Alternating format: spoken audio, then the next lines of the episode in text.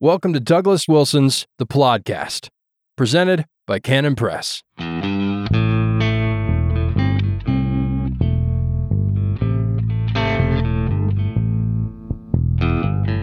Yes, God. God don't never. So, welcome to the podcast. This is episode 199.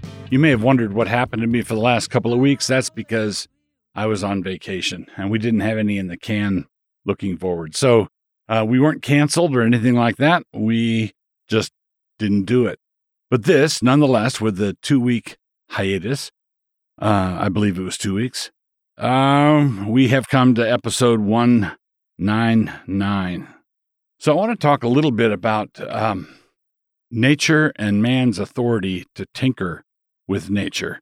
And and I think we need to talk through uh, these things because there is a re- uh, there's a culture-wide reductio ad absurdum going on, and you might know instinctively. I hope you do know instinctively that a trick is being pulled, but you might have trouble answering the trick or or explaining why we should pay no attention to what's being suggested. So we are living in a time when people are seriously maintaining that sex change operations are a thing, that it's possible for someone to go through surgery and thereby change their sex. So they had a sex that was si- assigned to them at birth and they say gender is very is a completely different thing from that and so you can later on go in and get a sex uh, realignment uh, surgery to get your sex to match up with your gender. So the statement, a man, uh, this this man was, or this person, this individual was a, a man born in a woman's body, or a woman trapped in a man's body. And for many people, that sort of statement makes sense. And of course, Christians object to this and object to it violently and, and regard it rightly as an abomination. All right, so this is abominable. This is really bad. Don't do it, we say. Now, what happens is people will come back and say, and this is where the argument uh, sometimes gets funky uh, for us. The argument comes back, well, uh, did you get your kid braces? God made your kid a snaggletooth, and there you spent thousands and thousands of dollars, did you not, to do something different with your kid's mouth than what God apparently intended. All right, so you you intervened using artificial means, and with these artificial means, you are straightening teeth out that God made crooked. Moreover, when you got up this morning, you brushed your hair. Uh, you didn't go. You did not go out into the world with the bed head that God gave you. When your kid breaks his arm, you take uh, him down to the ER, and the the doctor puts the bone back and puts a cast on it, and he so, what's the difference, they say? What's the difference between having your teeth straightened and getting uh, a sec- sexual reassignment surgery? Well, here's the here's the difference. And and you can't argue this way unless you are prepared to say that we receive information about the will of God from nature. Nature has to communicate to us the Bible does not tell me what my XY chromosome arrangement, XX or XY, ought to be. There is no verse that says, Douglas, these are this is your chromosomal chromosomal setup. The Bible doesn't reveal to me whether or not I am a boy or a girl. I have to ascertain that from nature. I have to ascertain that from how God made me. I have to look at the world to find out what I am. So that means if if homosexuality is an abomination, and it is, that means that and and because the Bible doesn't tell me anywhere that that person over there is a girl and that I am a guy, therefore it would be permissible and not an abomination to pursue her. Or the Bible never says that guy's a dude also and you're a dude and no no you can't. The Bible doesn't tell me that. The Bible just tells me that what is prohibited. A man with a man is prohibited. A woman with a woman is prohibited. Who is a man and who is a woman? I'm expected to find out for myself. I'm expected to find out from nature. So uh, that means I have to read the way it is out there. Now, when a when a dentist straightens out someone's teeth, he is doing so because he has studied. He's done an intensive study of nature, how our teeth are supposed to look, how they're supposed to go, how they're supposed to function, how they're supposed to fit, what bad things happen if they don't fit that way.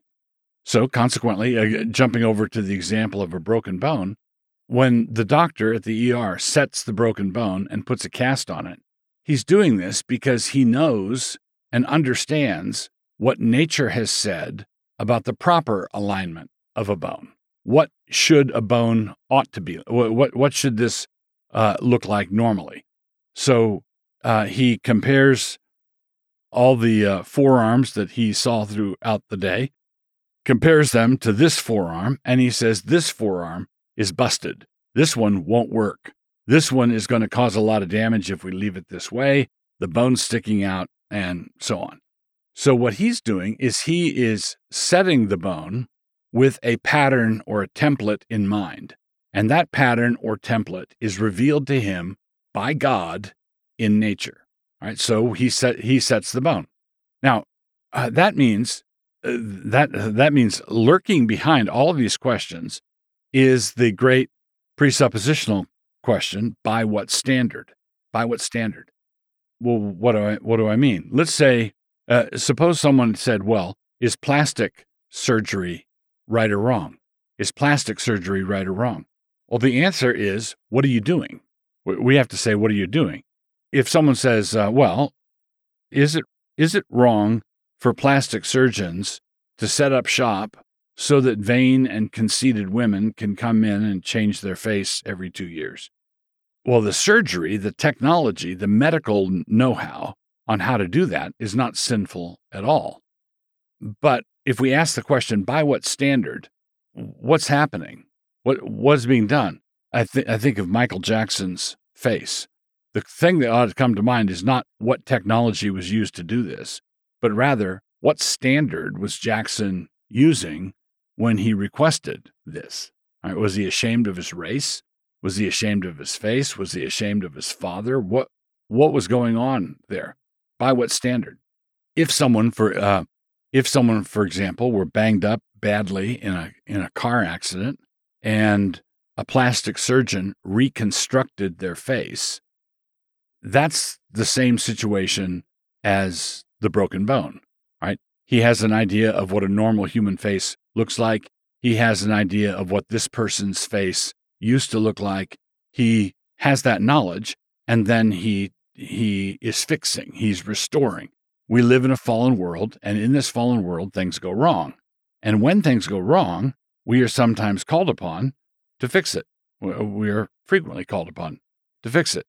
So, jumping over to the sex reassignment, when someone undergoes surgery to to change the the apparent sex that they are, they're not they're not changing anything about the sex they are. They're you know the, their chromosomes are remain the same. They don't they don't do surgery on every one of your cells, right? but they you have an optical illusion. It is a deceit. It is a lie. And so when the person says by what standard are you making this change?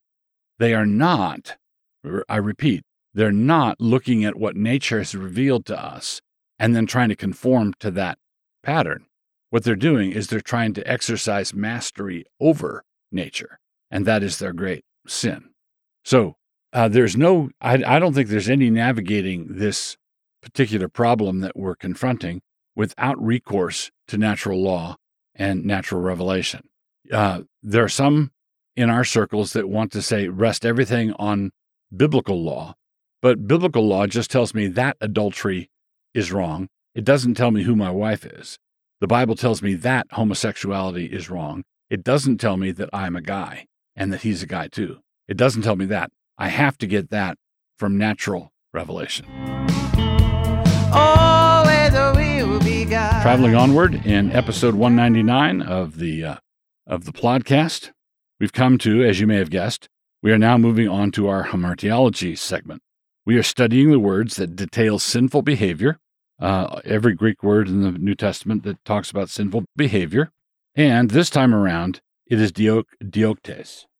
It means persecutor, means persecutor. It's uh, this is a hapax, meaning that it only ha- there's only one use of it in the New- New Testament, and that's found in 1 Timothy 1.13. Who was before a blasphemer and a persecutor, there it is, and a persecutor, and injurious, but I obtained mercy because I did it ignorantly in unbelief. So, this word, together with some of the others that he uses here, help us to understand what he meant in Philippians when he said that he was blameless according to the righteousness required by the law. That's Philippians uh, uh, 3 6. The same word is used to describe Zacharias and Elizabeth, the word for blameless, in Luke 1 6. But in their case, they really were blameless. Zacharias and Elizabeth really were faithful covenant keepers. Paul, before his conversion, was nothing of the kind. And so we have to interpret his comments in Philippians in context, and this passage here, 1 Timothy 1, helps us with that context.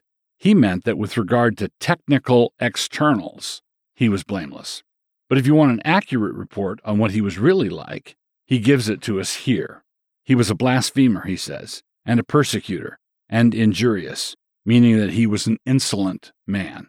So Paul Paul describes himself as arrogant, insolent, proud, conceited, stuck up. He was not blameless according to the law. He was not blameless according to the law. He was not in the same category as Zacharias and Elizabeth. They were blameless in one sense. Paul was blameless in another technical sense. Incidentally, this also, this kind of thing is also why we shouldn't allow any scholarly funny business about the authorship of the pastoral epistles. A lot rides on it. So, um, this statement, First Timothy, is a genuine autobiographical statement by Paul about what he was really like. And we should put, put it alongside his testimony of his conversion, his various testimonies of his conversion in Acts, and we should, um, and his description of himself elsewhere in the earlier epistles. The fact that Paul was a persecutor tells us what kind of unregenerate man he was. He had a zeal for God, but without knowledge. When he persecuted God's people, he thought to himself that he was doing God's work. He actually thought that, actually believed that. Taking all these things together, this means that a man can only be zealous for God and unregenerate if he is distorting who God is in his mind. If he understands who God is in his mind, then the unregenerate mind can do nothing but recoil. So if someone does not know God, but loves God, that means they're loving an idol in their mind that they call God. If they uh, know who God is, if they know his character and attributes, then they they turn away, they run away, they recoil from him. So, continuing on with the podcast, episode 199. This is our book review section. I uh, I want this time I want to review a book that was really satisfying in a lot of different ways. The book was called The Judgment of the Nephilim by a gent named Ryan Pitterson, not Patterson, uh, Ryan Pitterson. And what he does, uh, the, basically, what the book is about is um, unpacking everything that the Bible teaches about the um, sons of God in Genesis 6 coming down and marrying the daughters of men, mar- marrying human women, and the Nephilim uh, being the uh, resultant gigantic offspring. So you might say, well, that's just isn't that just a quirky little verse in Genesis six, and then people uh, have different opinions about it, and that's all that's said. No, it's actually quite an important. It's actually quite an important episode. Now, the two the two main schools of thought are that the B'nai Elohim, the sons of God, there are celestial beings who marry human women, celestial beings who abandon their proper estate, who abandon their appropriate habitation and have sexual intercourse, marry human women, and have uh, titans or Nephilim as offspring. And the other alternative, the the thing that's commonly accepted in, in contemporary evangelical circles, is that the sons of God are to be understood as the descendants of Seth. And this apostasy was them intermarrying with the daughters of Cain.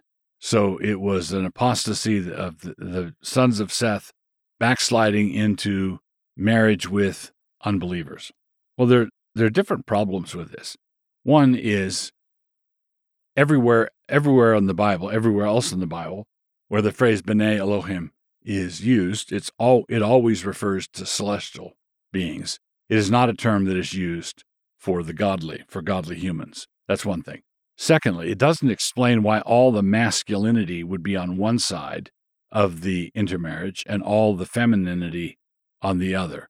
Why all the masculinity from the sons of God and why all the femininity femininity from descendants of Cain? Wouldn't you expect some Canaanite, uh, some descendants of Cain to take daughters from Seth and and vice versa? Wouldn't an intermarriage, wouldn't a jumbling go both ways? Why would that? And then third, why would a backsliding, a covenantal backsliding, result in Nephilim? Why uh, why would it result in giants? Now what Pitterson does, and I, I have to say, this is one of the this I don't th- I can't remember the last time I read a book, and this is 400 pages plus. But don't let that scare you. I don't let that put you off uh, because it really is fascinating. I don't know the last time I've read a book on a topic that was so saturated with extensive quotations from Scripture. Pitterson is a man who really knows his Bible, and he he quotes numerous places: uh, Ezekiel, Second Peter, uh, Jude, Genesis. Uh, he he goes through and shows that this uh, this interpretation that I've outlined is not a not a weirdo interpretation, uh, you know, that only a few handful of crazy people believe, but rather it's I think it's one that's simply required by Scripture. It really is a fascinating read. Judgment of the Nephilim by Pitterson.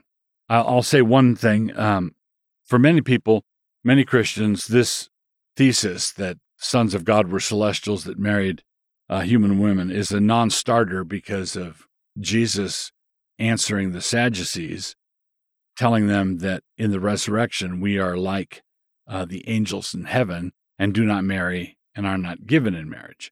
So the Sadducees had posed what they thought was a stumper question. If this man uh, dies and his brother marries his wife and so on down the line, seven men die and then the wife dies, who is she going to be married to in heaven? And Jesus says that you don't you don't know the answer to this because you uh, don't know the scriptures or the power of God. And he says that in the resurrection we are like the angels in heaven. But Jesus does not say that the angels in heaven cannot marry. He says that the that the angels in heaven do not marry. The angels that did marry were the angels that left their proper habitation they left the place they ought to have been and uh, came down and were engaging in an early form of genetic engineering. And that's what that's what brought the flood on. It was not it was not too much. Uh, how should we say it? The flood didn't happen because people were going to nightclubs too much, or they were they were playing poker too extensively. Uh, the flood was brought about about because man was trying to build a Superman he was trying to get access back to immortality, back to the tree of life, uh, without going through Christ. If you enjoyed this week's episode, check out Doug's book, Pomosexuality Lust Clusters, Sexual Revolt, and the Christian Responses. Check it out at canonpress.com.